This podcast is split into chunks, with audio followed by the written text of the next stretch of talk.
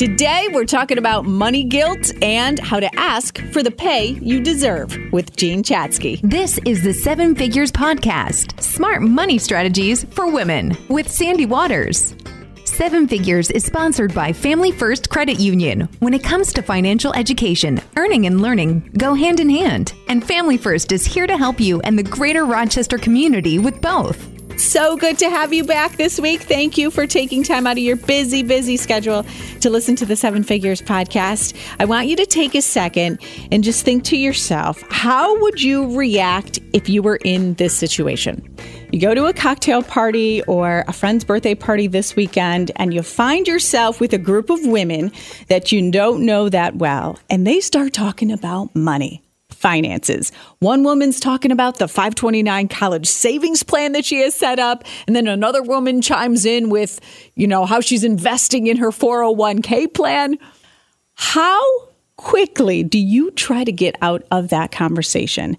How uncomfortable do you feel talking about money? A lot of women would say they feel extremely uncomfortable, but we have to get over that hurdle, that discomfort, because it's so important for us, especially women, to lean on each other and learn from each other. And our guest today is a big believer in this financial editor for The Today Show, host of the Her Money podcast, author of several books, including the one that just hit the shelves, Women with Money. Jean Chatzky is here with us. How are you? I'm great. How are you? Oh, fantastic. I appreciate you squeezing us into your super busy day. It is my pleasure. For- I was laughing when you when you started talking about this this cocktail party because you know this has actually been studied. Somebody did a, a, a survey firm in Great Britain did a poll about a year ago, maybe two years ago, where they said all right, the topic of conversation turns at a dinner party. Which one of these things would you least like to talk about? Politics, sex, religion, and money. And it was money that sent everybody running for the hills. Uh, it's crazy. I know. I know. It's true. And that's why in researching this new book, uh, Women with Money, one of the things that I started to do and have continued to do actually, although the book is already done, is hold her money happy hours. And these are informal gatherings of women, um, usually about a dozen, where talking about money is the agenda. We actually developed uh, a set of, of questions, a card deck. We pass the cards around. You take a card, you get a question, you have to start talking. And it's, it's really empowering and um, fun. One, one woman called it revolutionary. Mm. It, it's very, very liberating to to be in a place where this is what you're there to do, and so you're just going to do it, and your level of comfort with it rises through the evening. Wine helps, by the way. Wine definitely helps. Oh, of course. But, um, but it's it's um, a lot of times the women who I, I do these with, and I, I do them all over the country when I travel, is um, they they're exchanging numbers by the end of the evening to get together again. Do you feel like women are more apt to talk honestly and candidly about money when there's no men in the room? Yes, but uh, absolutely, and and this is my own little piece of unscientific research, but one of the things that I, I do is, is speak frequently to large groups of people. I, I go out and I talk at conventions and, and seminars and things like this. And the Q&A periods after I give my talk are very, very different depending on whether or not there's men in the room. When there when there are men in the room, it takes a little while to get going. Sometimes women are shy to raise their hands or come to the mic. When it's only women, it lights up immediately, and um, and we have trouble shutting it down. It's so fascinating. Well, congratulations on your new book. Thank you. Thank you. I'm really, really excited about it. It is, um, by far the most personal thing I've ever written. I found myself really writing about my own experiences with money, good and bad, as I went through the book, and um, and we're getting we're getting good feedback on it already. So I hope your your listeners will will check it out. Women with Money, the judgment free guide to creating the joyful, less stressed, purposeful, and yes, rich life you deserve, which sounds like everything we want. you know, you, you know, I know that subtitle is a mouthful, but um, I looked at it, I, I put it together, and then I looked at it and I was like, okay, I've got to cut some words out of this, but I wanted all of those words. Well, it's everything we really do want. If you, if you were to say, hey, what do you want when it comes to finances, that's probably what we would say. And judgment free, I think, is particularly yes. important, right? No, you know, none of us deserve to be shamed or blamed or judged for right. our financial decisions. We all work much too hard for that. Right. Now you you said that you were talking about how it's very personal to you. And you did talk a lot about it in the book, your money story. And that's so important for all of us to really understand our money story and our relationship with money. Can you expose yours? Sure, absolutely. I mean, my, my money story is a little bifurcated. I grew up, and, and just so your, your listeners understand, your money story is not what you were taught about money. Hmm. Your money story is the air in the house where you were raised. Um, it's it's what happened on payday when um, or when the visa bill landed, and was there tension in the air? Was there joy around holidays? Was um, was what was there worry around holidays? Did your parents talk about these things? Did they fight about these things? I mean, it's really much more than did you get an allowance as a kid and learn how to save ten percent. So it's you know, those it's, little subtle subtle things that happened in the household where your parents weren't even really realizing they were teaching you a lesson. Yeah, exactly. Exactly. They weren't trying to teach you anything at all. It was just the way things were and as a result you grew up with a mindset of abundance or scarcity and it impacts how you make decisions, you know, to this day. I mean, I grew up um, I grew up in a household. My my father was a college professor. My mother, for the first um, ten years or so of my life, didn't really work. Um, she stayed home and raised us. Not there was there was plenty of money to be comfortable. There was not a lot of money for extras, mm-hmm. and um, you know, I I my parents were pretty scrappy as far as money was concerned. They they uh, they I, I remember vacations where we would get in the car and go on road trips. Um, and instead of uh, instead of going to a McDonald's or someplace else for lunch, we would go to a grocery store and buy a loaf of bread and a, and a pack of bologna and, mm. and make sandwiches and eat them out of the back of the car. And you know, it was a picnic. My they they uh, they wrapped it in fun, but it was pretty clear that we were being thrifty. Now, here's the um, question then. When you took a long road trip, did your parents pay for you guys to stay in an overnight stay or did you have to sleep in the van like my parents would make us do? wow. Well, we didn't have a van. We had a station wagon. Oh, okay. So, no, we did we did we did uh, check into a, a Holiday Inn. I would rem- I remembered a lot of Holiday Inns. Oh my god, how funny. Um, yeah. But I also had a very strong female role model um, my mother handled the bills. Mm. Um, my it made my father very cranky to do it, and uh, and she managed the bills and and she took charge of the investments. So that definitely made an impact on me. Oh wow! So for us, when we look through our lives then we're like okay so now now it all makes sense why i am tight with my money or i spend money like crazy or whatever what do we do then at that point? Um, this is information that we need to understand in order to help ourselves get where we want to go. So if you if you understand that you are um, spending emotionally, right? You have mm-hmm. a bad day, and you, uh, there there are women in, in the book who, who talk about how um, when they they they grew up in a household where money was thrown at problems and to this day, if they're having a, a bad day, they throw money at problems, and sometimes it's not money they have.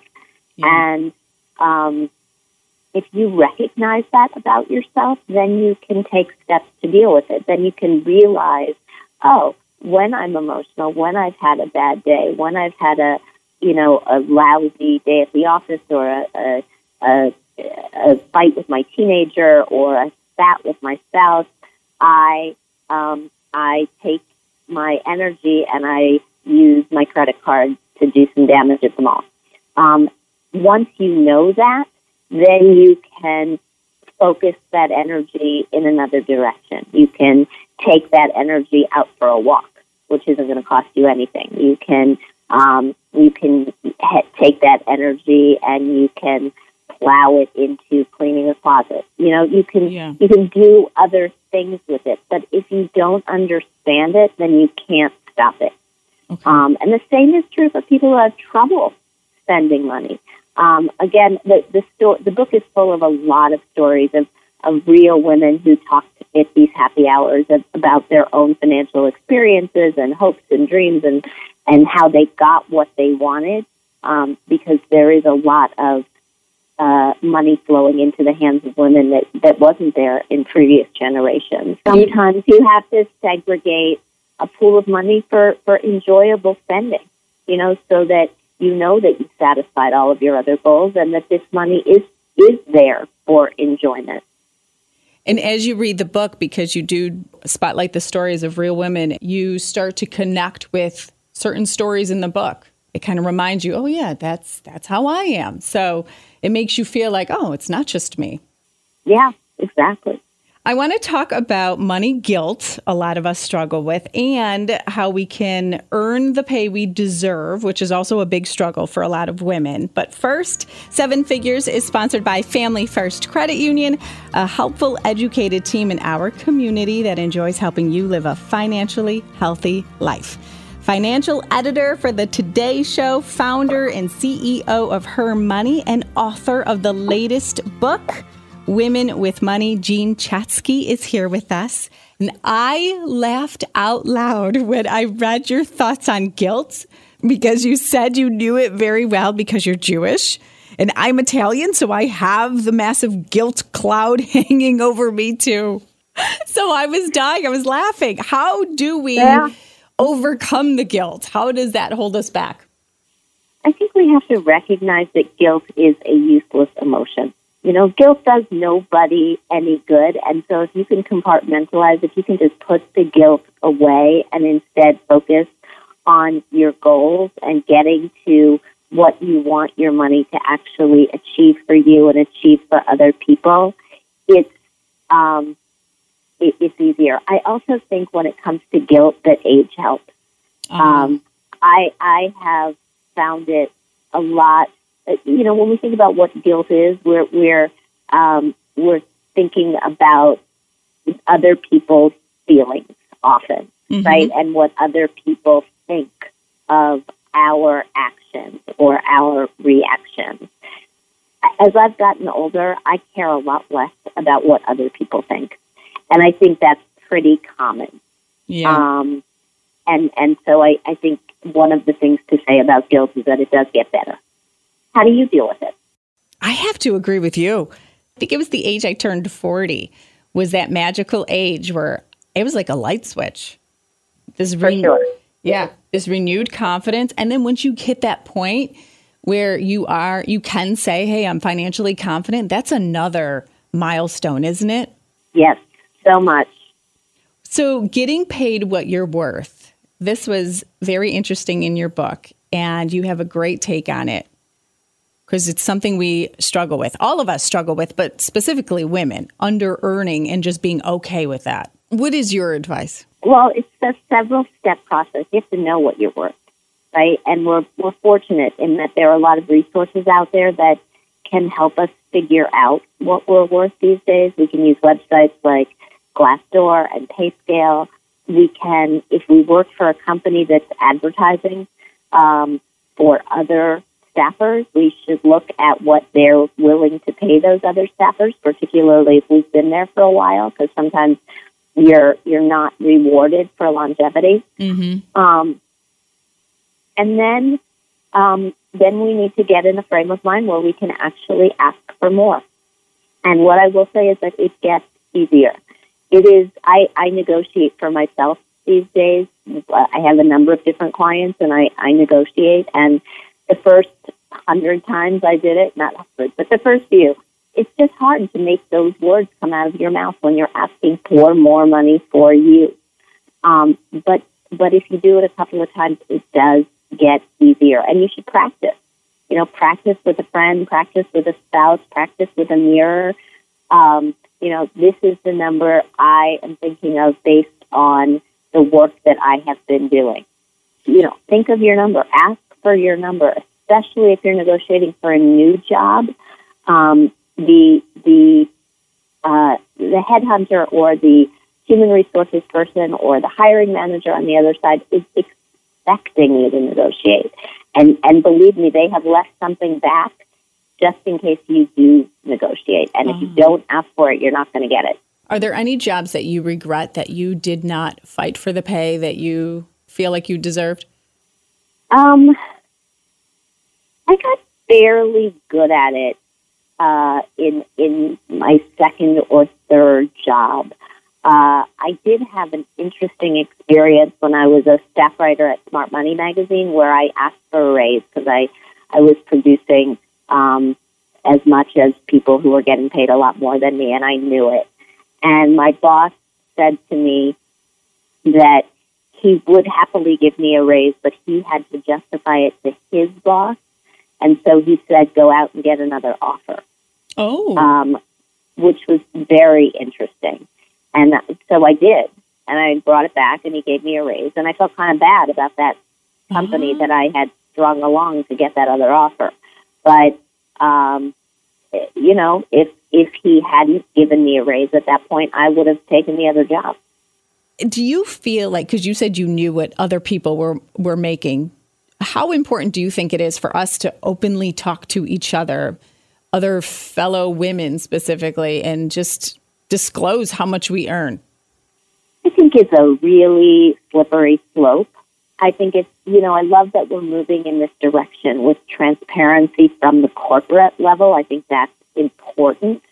Um, but I also think if you are working at the next desk from somebody and you're doing, um, and you learn that they're being paid more than you are for the same work, um, until you are able to rectify that situation, you're going to hate them every day. Mm. and that makes it hard to um, to come in and to continue to put a smile on your face. Yeah, that's true. so. So I think in I think in um, I think in theory it's great. I think in practice it's hard. One one way to deal with it is to, as you leave another job, share your salary then. Let everybody know then what you were making, or at least yeah. let one or two women who you're trying to take care of know at that point, because then they're not going to hate you because you're not going to be there. Um, they'll be grateful, and they can use the information to get more money. Oh, that's a good point. Jean Chatzky, financial editor, The Today Show, founder uh, and CEO of Her Money, and now the author of the book that is out now Women with Money The Judgment Free Guide to Creating the Joyful, Less Stressed, Purposeful, and Yes, Rich Life You Deserve. HerMoney.com is a great resource too, and the Her Money podcast. Thank you, thank you, so much, Jean, for uh, for talking with us today and helping us. Thank you so much for having me. I appreciate it. Gosh, I cannot believe it's already April next week. First Friday of the month. CFP VP at Morgan Stanley, Erica Cummings, joins the conversation because we are coining this year the year of financial wellness. Every month, Erica comes in, we kind of zero in and focus on a certain area of our finances. She gives us a task to do. Yeah, we have homework, I know, but it's good. It's good homework because we're getting one step closer to being able to say, yes, I feel good about my finances. Yes, I have a good understanding of what's going on. So I will talk to you next week. In the meantime, you enjoy your last weekend of March and we raise our glass and say cheers to being financially confident women. If you have a personal finance question or feedback about the show, we'd love to hear from you. You can reach out to Sandy at sandy at rochesterbuzz.com. New episode every Friday. Listen, subscribe, and tell a friend about the Seven Figures Podcast Smart Money Strategies for Women.